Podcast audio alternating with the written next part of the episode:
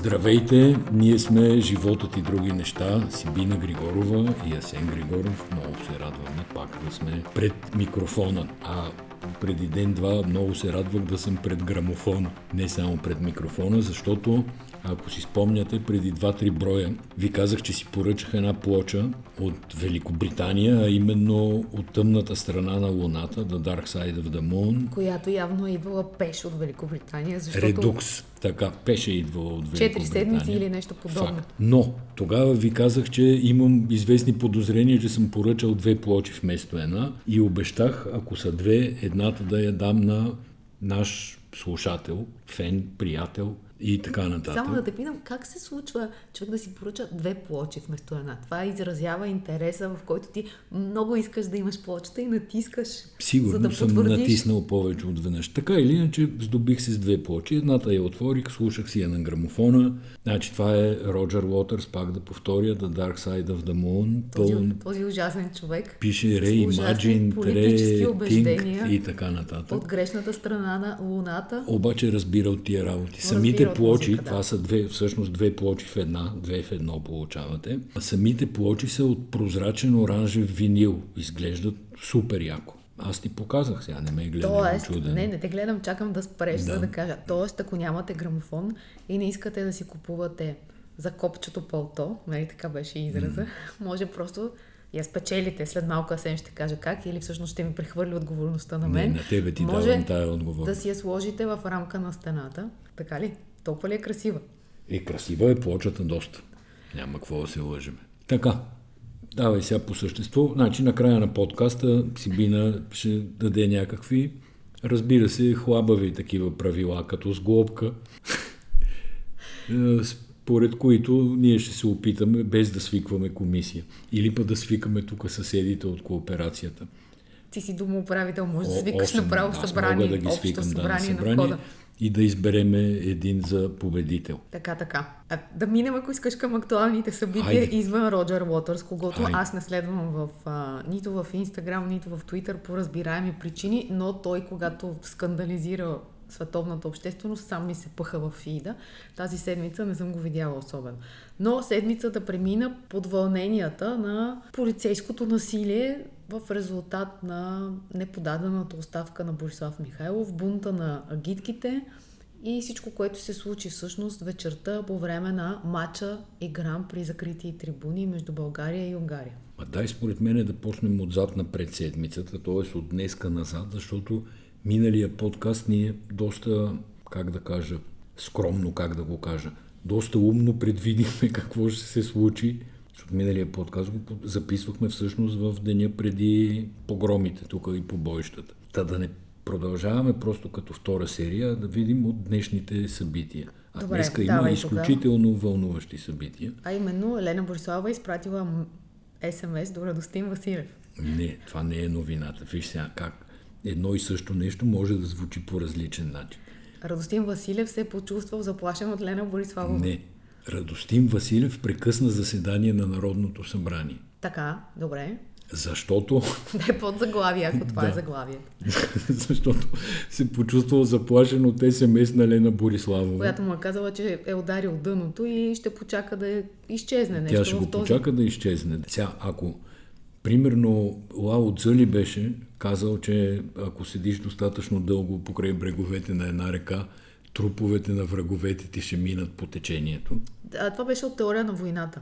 Ама не съм сигурна. Да. Може би оттам беше. Клаузевиц. Знам, знам, не, не Клаузевиц. Знам само, че е любимият цитат на Иван Костов. Дали е така? Няма никакво и значение. Добре, тия, които прочитат, то, като то, цитат на Иван Костов, така, който да му е любим. Този цитат за труповете, ако го прочитат, те направо трябва да ходят в психиатрията, ако толкова ако, ако лесно се прати се този цитат на, на Радостин Василев, да. ли? Да, мисля, Той няма да знае, че е цитат и това с труповете и... ще му прозвучи много мрачно. И ще отиде направо в прокуратурата. Но и... не е само Радостин Василев. Значи има един сайт, чието име няма да споменавам, но твърди, че е най-четения, най-добрия в света, в междупланетното пространство. Едва ли не, че Илон Мъск го чете. Това май не беше шега, бяха писали нещо такова. Така, да, този сайт от тогава насам, а това е от към 3 след обед нещо, или там 2 и половина след обед, блъска материал след материал, според който Лена Бориславова и Кирил Петков поръчват убийства. И сега, това е мен... Ама мисля, че дори има конкретни убийства, не просто убийства. Да, Фабриката убийства. за убийства на, да. на тези двамата. Между другото, ние може би не трябва да се шегуваме, защото ако някой ни извади думите от контекста, това стават прекрасни заглавия. А, а в момента българската да. публичност е на това ниво. Вижте, Само искам да ти кажа аз друго в нещо. коалицията Продължаваме промяната Демократична България има една престижна група от мутри и престъпници. И в нея са Божо Божанов, Лена Бориславова и Кирил Петков. Да, Това са, нали, Божо беше, между другото. Да, Божо беше заплашил беше заплашил министъра на електронното министъра управление. на електронното управление. А, а ние, Божо, а Кирил нали го беше питал дали има деца. Да, да, да, разбира се. Добре, ти ме хвърли малко в музиката, но само да, да ти кажа, че аз. Тоест действа организирана в... престъпна група, при това е, виж колко добре е застъпено в цялата коалиция. Значи имаме човек от Демократична България и двама от Продължаваме промяната. Даже са пропорционално. Така, аз потънала в бита, българския политически бит тук в последните дни и вчера си казвам, я да видя какво правят другите народи. И кой е най-лесният път да разбереш какво правят другите народи? Отваряш един френски сайт, отваряш нещо като Guardian, отваряш някакъв немски сайт. И другите народи се занимават с света. Тоест, те пишат на първите им така позиции, чело да го наречем на сайтовете. Има Тоест, новини, те гледат голямата картина. Гледат голямата картина. Има новини за сам Аутман, това е човек с изкуствения интелект, който беше уволнен, върна, други служители напускаха една прекрасна история, която със сигурност ще гледаме филмира на един ден. Има Хамас и Израел какво се случва. Има избори в Нидерландия. Ние, ако отвориш която и да е българска медия, ние се занимаваме с себе си предимно, занимаваме се с това кой е умрял и това четем до някакъв такова върховно удоволствие. Ма има ли умрели тия дни? Ми всеки ден има умрели, разбира се. А, има пострадали. Не, че в другите медии няма такъв интерес. Той според мен е някакъв някакъв такъв изконен, изконно човешко любопитство да, нали, самия факт, че ти си жив, а някой умрял, вече те извисява по някакъв начин. Това в кръга на черния хумор, разбира се. Но ние получаваме една ужасно малка картина за света. Нямаме идея какво се случва. Ние сме като някакви супер микроджуджета, които ходят в тревата и а, стръковете трева ни се виждат като вековни дървета. А представяш ли си, ако новините не са, а сега новините от чужбина? защото те точно така изглеждат. Как, колко... Да, в следващите 45 секунди ще ви представим новините. Всичките взети да, заедно, да, да, което се е, е случило.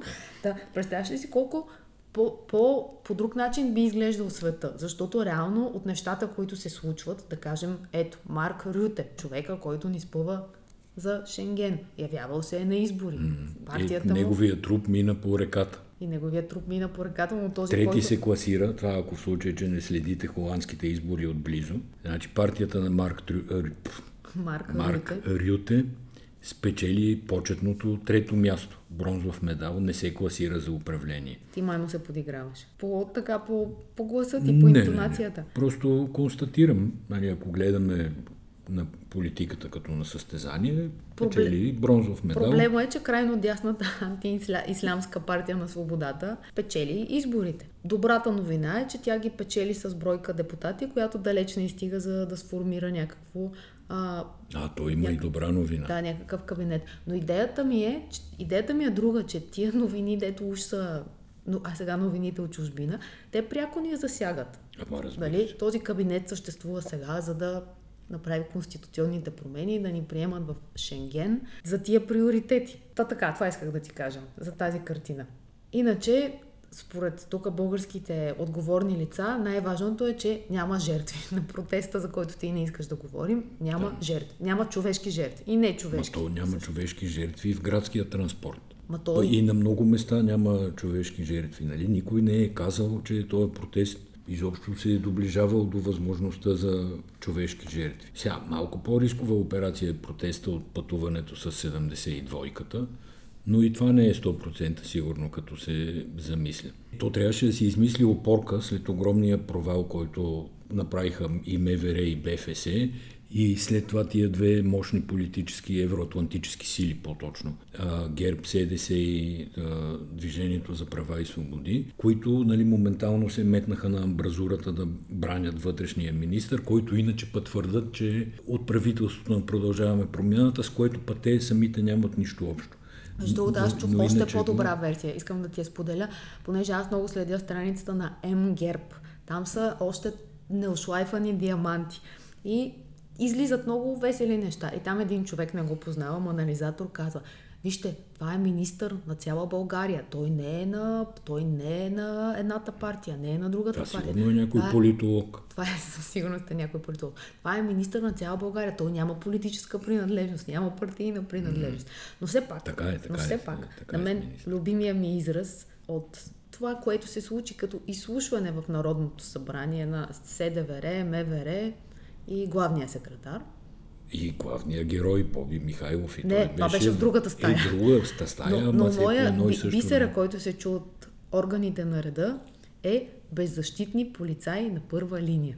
Съвсем сериозно да. ти казвам, имаше израз беззащитни полицаи на първа линия. Mm. Сега, който е гледал снимки, е видял колко бяха беззащитни полицаите. Не споря, че са били на първа линия, че е имало такива, но те бяха облечени с едни неща, на които им викат робокопи. Да, да не изглеждаха беззащитни. Но всякът се замисля, всъщност те се бяха оплашили от едно 19 годишно момиче, което бяха прибили по особено грозен начин в градината на седмочисленици, което е на в случай, че някой не си представя софийските разстояния, около 500 метра, да кажем, от мястото на протеста. Нали, какво са правили полицията да ги преследват и да ги бият до свети седмочисленици, не е ясно. И там малко стана като Лена Бориславова с това Руди Гела. Дали, и оня се почувствал заплашен, явно и тия 5-6 полицаи, които са я пребили, и те са се чувствали заплашени.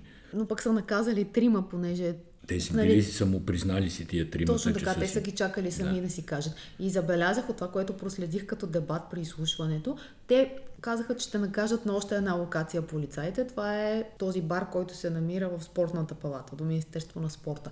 Всъщност, защо ще накажат още там полицаите? Еми, защото ги има снимани на камерите на журналистите. Да, и всъщност там, има най-много видеозапис от там. Е, Трайчо Костов, както се казваше, Кумчо Вълчо и нали, всеки си мълчи. И сега тук, понеже вървят опорките, че не е виновен министъра, а е виновен главният секретар на МВР. И ти вчера беше в една телевизия с две много вербални жени, Румяна Коларова и Татьяна Боруджиева. И исках да си говоря с телевизора, да ти помогна малко, защото в такъв дебат се иска помощ. И те казаха... Нямах нужда от помощ в интерес Не, аз не казвам, истината. че ти си имал нужда от помощ, а аз исках да, да ти така. помогна, затова сега ще си го кажа в подкаста. Тяхната опорна точка е, няма никакви проблеми, министъра Раси ходи на кино, както се оказа, че министър на вътрешните работи е бил на кино. точка беше, няма проблеми да ги бият, защото във Франция също ги биели. И всъщност, ако примерно се правила някъде операция, трябвало ли министъра на здравеопазването да присъства, присъства на тази операция? Това е да, умно измислено това, от това, някой пиар център, да ти това кажа. Последното дори, да. дори няма да го коментирам а, като логика. Но искам да кажа за къде е проблема с министъра. Проблема с министъра е, че той през цялото време, докато говореше какво се е случило, първо казваше, че това е една успешна операция и второ, той слагаше жертвите от протеста, гражданите, и слагаше в едно изречение с полицаите. Има бити полицаи. Такива има бити унаки. Така. Да. Каква е разликата обаче? Разликата е, че полицаите са държавата. Силите на реда представляват правото на държавата да упражнява насилие върху граждани гражданите са излезли на протест. Могат да имат агресивни действия. Има членове в закона, които казват какво се прави. Не може да сложиш насилието от страна на държавата, то не може да е равно на другото насилие, защото да, тези разполагат с целия ресурс. Закона не, не, не разпорежда мутрински тип насилие, нали, да пребиеш някой, да го риташ по главата и така нататък. На един му избили три зъба там, който на всичкото отгоре се оказва минувач, не е ходил изобщо на протест. Ама и да е ходил на протест, няма значение. И всъщност този министр никога не се извини на хората, за това, че ги е прибил. Или когато се извинява, казва винаги в изречението, ама аз се извинявам, обаче да благодаря. Ма няма да, да благодариш. Едното не е причинно следствено с другото. Ти може да благодариш и може да се извиниш. Това не е в едно изречение. По никакъв начин. И всъщност къде е то много по-дълбок проблем с насилието от в обществото. За, за насилието в полицията има съдебни дела, може лесно да се провери какви са случаите и целият проблем е, че накрая пак гражданите плащат. За насилието в обществото обаче голяма част от тия хора, които излизат жена пребита от не знам си кого, това са хора, които работят в службите. Дори оня случай, за който говорихме миналата седмица Евгения Владимирова, нейният свекър е бив служител на ДАНС. Тоест, същите тия насилници, които бият по улиците, същите тия хора после си бият и жените в къщи. И ако ние не върб... Направо ги убиват. И, и ние ако не вербализираме това като проблем, какво да го направим? Да го вербализираме, да го изкажем. Тоест а, не може... Изкажем е добре. Очаквам от министъра да каже, че това не е окей. Okay. Е, има да чакаш. Е, Сега, тук пълно е с парадокси, като например една от партиите, които се фърли веднага да брани този министър, се казва ДПС. Ама ние сме позабравили какво е ДПС. ДПС означава Движение за права и свободи. И то беше създадено уж като движение за защита от репресии защото етническите турци бяха грозно и безобразно репресирани по време на комунистическия режим. И от такава партия се очаква да защити правата и свободите на гражданите, а не да защити биячите от държавна страна. Но там в тая партия изобщо стават някакви абсурдни сценки, някакъв силен севернокорейски сценарий се развива. Аз ти ми подсказа да погледна сайта на ДПС партийния. Там Ким Чен Ур би потънал в земята от срам, ако го види. Ще, сигурно ще се обади тук да иска ноу-хау от а, пиарите на ДПС. Как се прави цялата работа. Защо Ким Чен Ун? Северна Корея не беше ли той лидера? Той е, но какво общо има ДПС с а, Ким Чен Ун? Значи в момента ДПС е Делян Пеевски и Делян Пеевски е ДПС. Ето, Както ДП, и в Южна Корея. Те просто като го изберат за лидер, ще махнат съто, за да, да не пречи ДП. Може да е ДПС Делян Пеевски стратег, примерно. Представяш ли си? Предстои да, предстои да го измислят. Да, Иначе аз съм много притеснена днеска. Цял ден рефрешвам сайта на Чакай ДПС. само да обясна за, за ДПС и защо е като Северна Корея. Значи казахме, Пеевски е ДПС, ДПС е Пеевски. Там има десетки, да не кажа... 11. 11. Брои ли ги? Да. Новини, които са не, не, и снимки не. само Аз мисля, че 11 клуба, които искат 11 не, не, не. структури, Има десетки новини и снимки, свързани само единствено с Пеевски. И от страни на страничната колона се гушат тук таме новини за почетния председател Ахмен Тоган. Не, там има за евродепутати, за, да не е за Илхан, съвсем... Илхан Кючук и Искра Михайлова, а цялото боди, цялото mm. тяло, тяло е от А всъщност Пеевски прави кампания за да стане председател на тая партия. Но аз рамките... не съм сигурна дали това не е фейсбука на Делян Пеевски, разбираш ли, защото там има как, един цял ден. Какво, какво мисли Делян Пеевски? Той сутринта се е видял с шахматистките. Да. След това Делян Пеевски потижал да се снима с православната църква. Така. След това междувременно е отишъл на Централно оперативно бюро. Ти може би на това викаш... За, за, прави, за православната църква освен да се позова на СМС-а на Лена, която е пратила до Руди Гела, че тъмън си мислиш, че Българската православна църква е ударила дъното и тя, оп, почне да копае още надолу. Нали, снимали са се в аранжирана снимка. Ти ако видиш композицията на снимката на, с шахматиските и композицията на снимката с а, поповете, ще видиш, че един и същи фотографии, един и същи пиар са работили. Те са наредени по идентичен начин, Пеевски изглежда по идентичен начин и удивително напомня на бащата на народите. Сега не знам те как си правят сметка това да го пласират пред електората на ДПС. Какъв да е някакъв хайдутин, закрилник ли този Пеевски, какво точно да прави, но сега Те ще... явно няма нужда да го, да го пласират, защото... Не, явно има нужда, защото ако нямаше нужда, нямаше да си правят този зор. Аз такъв извод си правя, да не казваме, че в едно издание голямо българско и него няма да го спомена, имаше а, материал, така да се каже, очерк, каквито се пишеха по социалистическо време, но мисля, че и за Тодор Живков не съм чул не съм чел такива, такива очерци. Те там си Та, им, такива, има кампания. Да. Има кампания и това, че има кампания, мен ме навежда на мисълта, че не е съвсем така свирен мача или те не си мислят, че мача е съвсем свирен. Не си представям да ти кажа как до Пеевски отдясно му стои Доган на Централното оперативно бюро. Очевидно се, действието се развива в сараите по интериора, който е заслужава си да се види, може да отворите страницата на ДПС. Та не си, не си представям как изведнъж се появява някаква опозиция вътрешно партийна в ДПС и казва не са те хората. Не, не, Друг... и аз не си представям, още повече, че тук според мен не става дума за ДПС, а за така, за по-голяма хибридна сила, която а, диктува някакси всичките тия ветрове и промени, които се случват напоследък. Но да ти кажа защо съм притеснена. Наистина цял ден рефрешвам нито една новина днеска за Делян Певски, след като вчера имаше 6 на брой. Тоест, какво прави Делян Пески? Болен ли е? Добре ли е със здравето? Може би и той като Господ поработи, поработи, па на седмия ден седне да си почине. Трябва да видиш назад 6 дни дали може, да. Е, може. е имало такова нещо. Но като цяло сега тук дай да спреме с майтапите и да кажем, че картината, така общата политическа картина става все по-грозна. Продължава нали, това правителство да няма нито един ден спокойствие. Не иска се излезли да протестират някакви животновъди, които Европейския съюз им е дал по 250 хиляди евро. Министъра ония ден им е оговорил да им дадат по още 30 хиляди евро, така за Бог да прости. Те нали, някак си не са отчели тая новина и днеска са се стълпили пред Министерски съвет да му искат оставката на този земеделски министр. Вчера полицаи протестираха пред Народното това, събрание. Това, бе, това беше а, спонтанен... Бдение, може би. Да, спонтанно събиране в подкрепа на министър. Което, спонтанно което се бяха е... събрали. Аз минах покрай тях и ги видях, между другото. Е, така се бяха събрали спонтанно хиляда полицаи. Те също не се извиниха за насилието. Mm. Те също дума не казаха. Ако, добре, раз, разбра се моята теза там, аз съм много фрустрирана. Да, да предлагам ти да не посветя, посвещаваме целия подкаст на полицаите и на насилието, въпреки че разбирам твоята фрустрация иначе. Ама ако едно общество няма морални граници, които са дето се казва човек да ги чувства с кожата си и да знае кога нещо не може да се направи, тогава то за никъде не е, разбираш, и няма какво да го води, няма, не може да се ориентира в тъмното. И тук забелязвам, забелязвам напоследък има една теория, която аз съм я чувала главно от Първан Симеонов и тя е много опасна. Тя е, наричаме Андрешковска теория.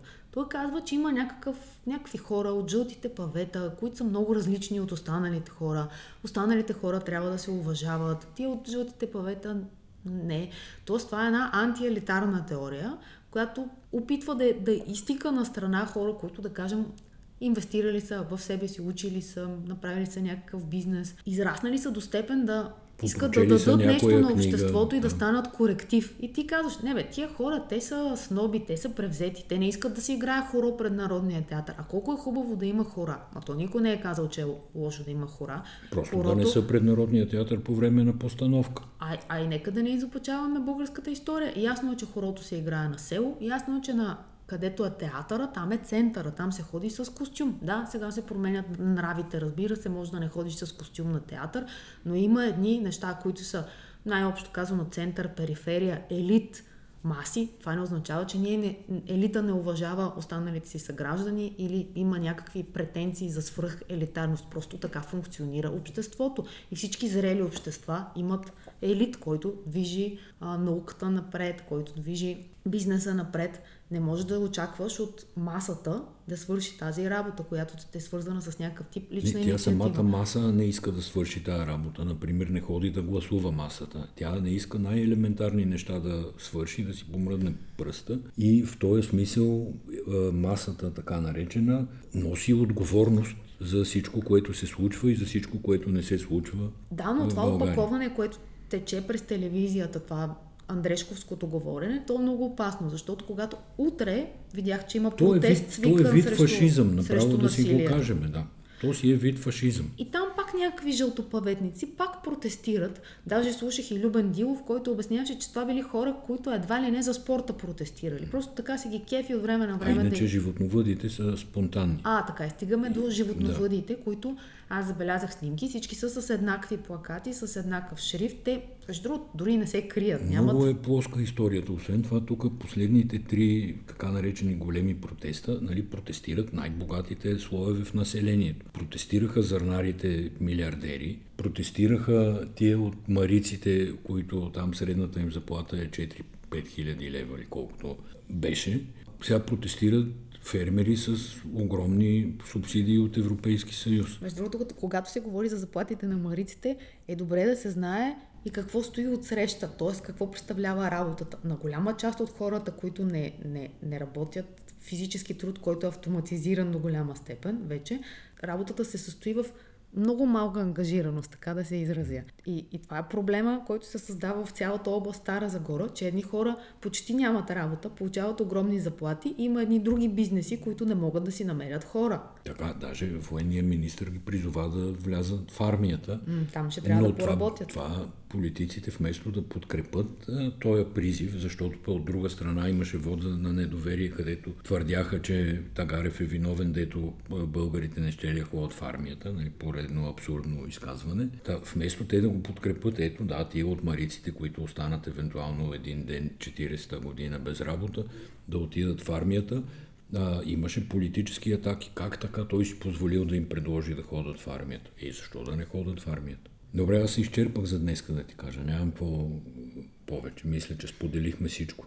Това как обяви край на, край на подкаст. Не, не, не Добре, нека да кажем още нещо, понеже Айде, тръгнах с нишката за, с, за това с, с, че с просто аз се морала. изчерпвам, а не, че, не, че подкаста свършва ти. Ако имаш какво да кажеш, заповядай. Някъде в нощта на големите батални сцени се появи още една новина. Това е за Ивайло Нойзи Цветков, А, който е поредния известен българин, хванал с солидно, солидно количество алкохол. Жълтопаветник, не знам дали е жълт. Аз не съм го да. виждала на протести. Там нали всички се познаваме, излизаме само за спорта.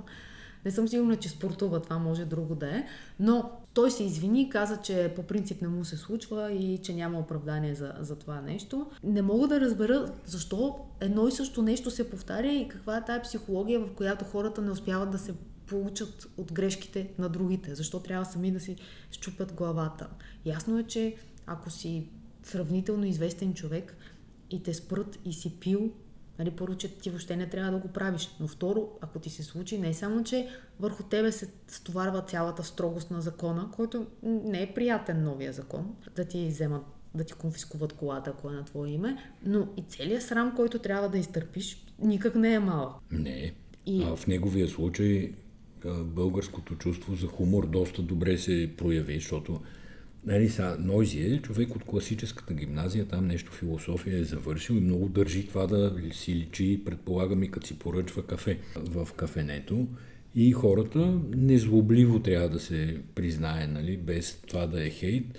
Имаше много успешни шегички, вицове по повод а, А, как да защото кажа, новината всъщност... претенциозния му изказ. Да, защото новината беше полицията е спряла Нойзи и той е говорил неясно. Или коментарите бяха, Нойзи да говори неясно, не може да бъде, не вярваме. Да, толкова за него, но това пак по линия на осъзнаването, че очевидно така не може, очевидно, че е опасно, очевидно, че е рисково, че могат да станат глупости и просто не трябва да се прави. Има таксита, има drink and drive и човек може да ходи пеш, както беше Не, казала. сега не морализаторство. Не, искам да Ясно, че не трябва да, се да пиеме и да караме.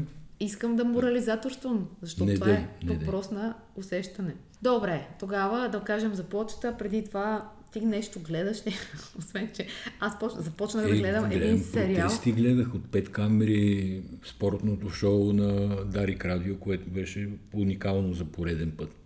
Ама понеже ги хвалих вече тая седмица, макар и по други медии, ще си спеста да ги хваля този път, но големи... Добре, аз мога да ги похваля, че Дарик абсолютно, кажи някой футболен термин, скъсаха, скъсаха Шорти. шортите, скъсаха шортите на другите медии по време на протестите. Бяха пуснали репортери, млади момчета, бяха пуснали камери имаха на стадиона, камера имаха в студиото и много добре отразяваха, като през цялото време заемаха и някаква позиция. Аз благодаря вече на всички хора, които заемат пози... позиция. Струва ми се супер важно. Уважавам хора с позиция, коя... която не споделям, когато е принципна, разбира се, а не някаква опорна точка. Но в това и инстаграм мърско време, в което всичко е много готино, всички сме много кул cool и се харесваме, да кажеш, че не харесваш нещо и някого, според мен е много ценно.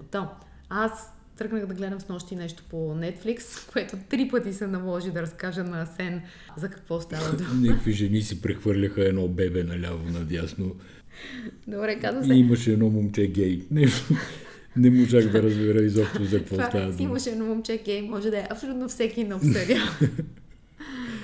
а, добре, казваше се Холи Family. Не съм сигурна, че е много Да, готин. по-добре Ти- си трай, Ти да. гледаш ли нещо? Не, не, нищо не гледам.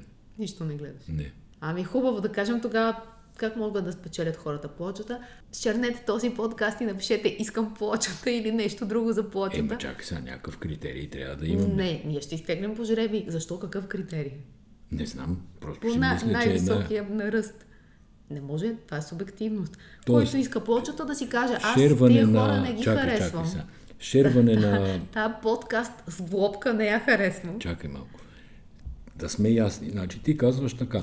Ако шернете в Twitter или Хикс, Или Фейсбук, или в... ема как ще ги събереме, как ще видиме кой е шернал.